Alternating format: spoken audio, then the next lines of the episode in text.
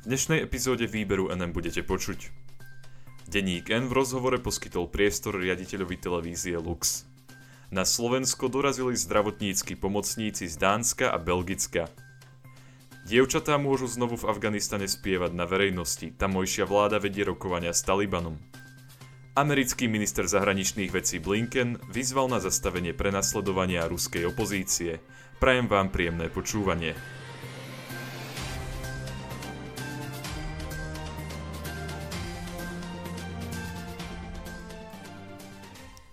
Deník N v rozhovore poskytol priestor riaditeľovi kresťanskej televízie Lux.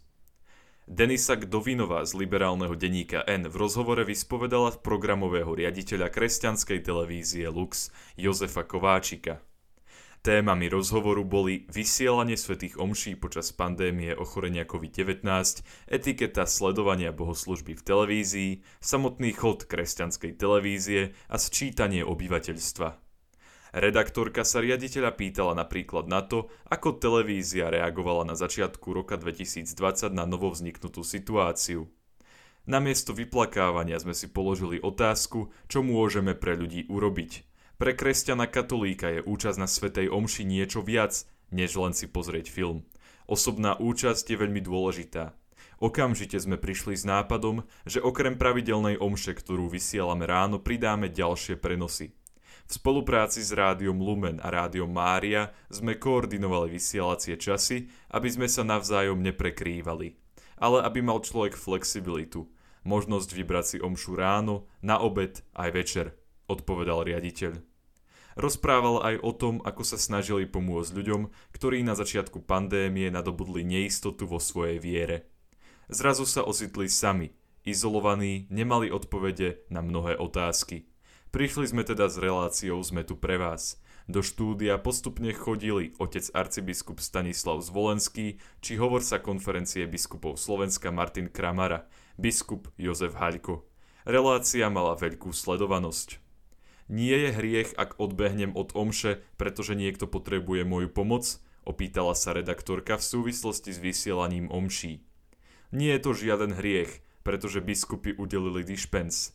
To znamená, že hoci by človek nesledoval omšu ani raz za toto obdobie, hriech nemá.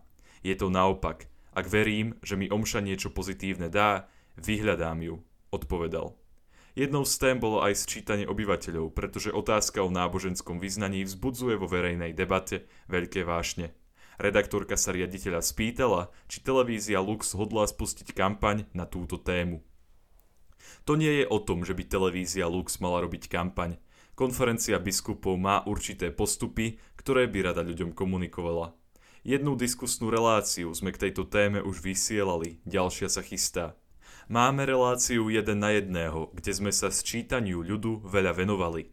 Máme aj krátky šot, ktorý ľuďom vysvetľuje, ako sa na internete sčítať. Ponúkame odpovede na základné otázky, aby sa človek vedel zorientovať a slobodne rozhodnúť, pretože človek je slobodný vtedy, keď má dostatok informácií. O to sa presne snažíme, odvetil Kováčik. Už sú tu. Na Slovensko dorazili zdravotnícky pomocníci z Dánska a Belgicka. Tlačová agentúra Slovenskej republiky informovala o tom, že štátny tajomník ministerstva zdravotníctva privítal na pôde ministerstva zdravotníkov z Dánska a Belgicka. Tí na Slovensko prišli preto, aby pomohli našim zdravotníkom v boji s pandémiou. Pomáhať budú vo fakultnej nemocnici s poliklinikou FD Roosevelta v Banskej Bystrici. V nemocnici budú pomáhať traja lekári a 5 sestier, ktoré prišli z Dánska a dvaja lekári a jedna sestra z Belgicka. Vďaka tomu, že budú pomáhať v nemocnici, si táto nemocnica bude môcť dovoliť zvýšiť počet intenzívnych lôžok o 4 až 8 nových miest. Verím, že vďaka tejto pomoci, ktorá k nám prichádza, sa nám podarí zastabilizovať situáciu, ktorá momentálne na Slovensku je a aby sme nemuseli prekladať pacientov mimo hraníc Slovenska. Je to náš absolútny záujem a zámer, povedal štátny tajomník. V rámci svojho príhovoru aj poďakoval za solidaritu medzi európskymi krajinami. Slovensko už v minulosti privítalo ponuky niektorých iných krajín. V marci bolo napríklad do nemocníc v Poľsku a Nemecku prevezených niekoľko slovenských pacientov s ochorením COVID-19. Dánsky zdravotníci sa domov vrátia po dvoch týždňoch, pričom ich na Slovensku vystrieda ďalší tím dánskych zdravotníkov. Belgicko okrem zdravotníkov Slovensku ponúklo aj niekoľko lôžok intenzívnej starostlivosti. Dievčatá môžu znovu v Afganistane spievať na verejnosti. Tamojšia vláda vedie rokovania s Talibanom. Afgánska vláda zrušila nariadenie, ktoré zakazovalo dievčatám od veku 12 rokov spievať na verejnosti. Toto nariadenie len týždeň pred samotným zrušením vydal šéf úradu vzdelávania hlavného mesta Kábul. Informovala o tom tlačová agentúra Slovenskej republiky.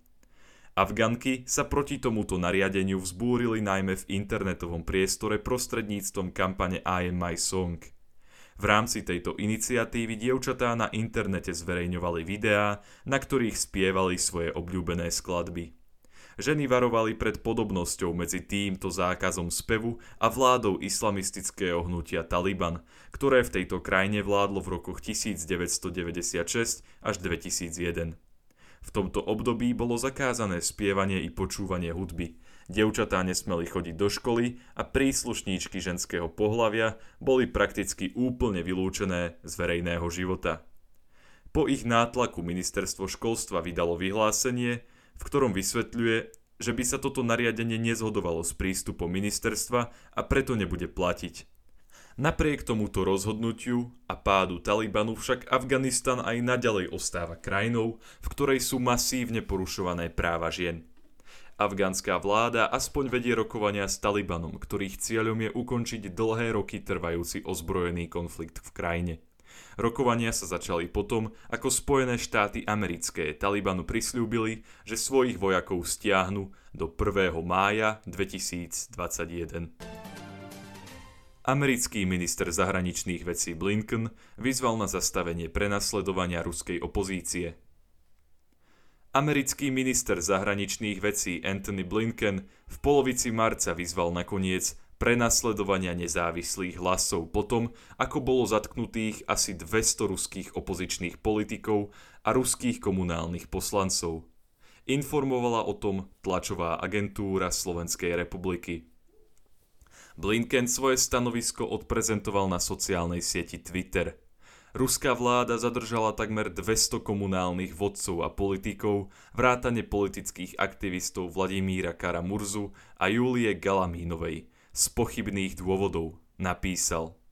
Voláme po ukončení prenasledovania nezávislých hlasov, dodal ešte. Hromadné zatýkanie, aké sa v Moskve odohralo, až doteraz nemalo obdobu.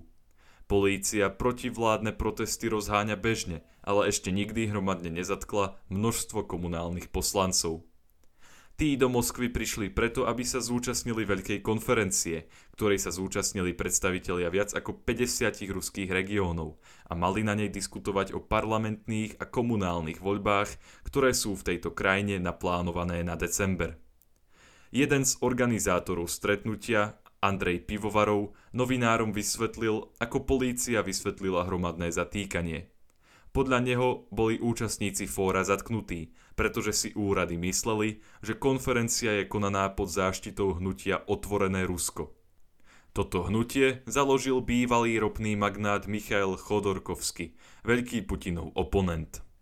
V Rusku sa v posledných mesiacoch posilnilo prenasledovanie opozície – ako sme vás informovali v jednom z predchádzajúcich výdaní výberu NM, zadržaný bol napríklad výrazný Putinov kritik Alexej Navalny. Ďakujem vám za to, že ste si vypočuli tohto týždňové vydanie výberu NM a dúfam, že sa budeme počuť aj budúci týždeň. Do počutia.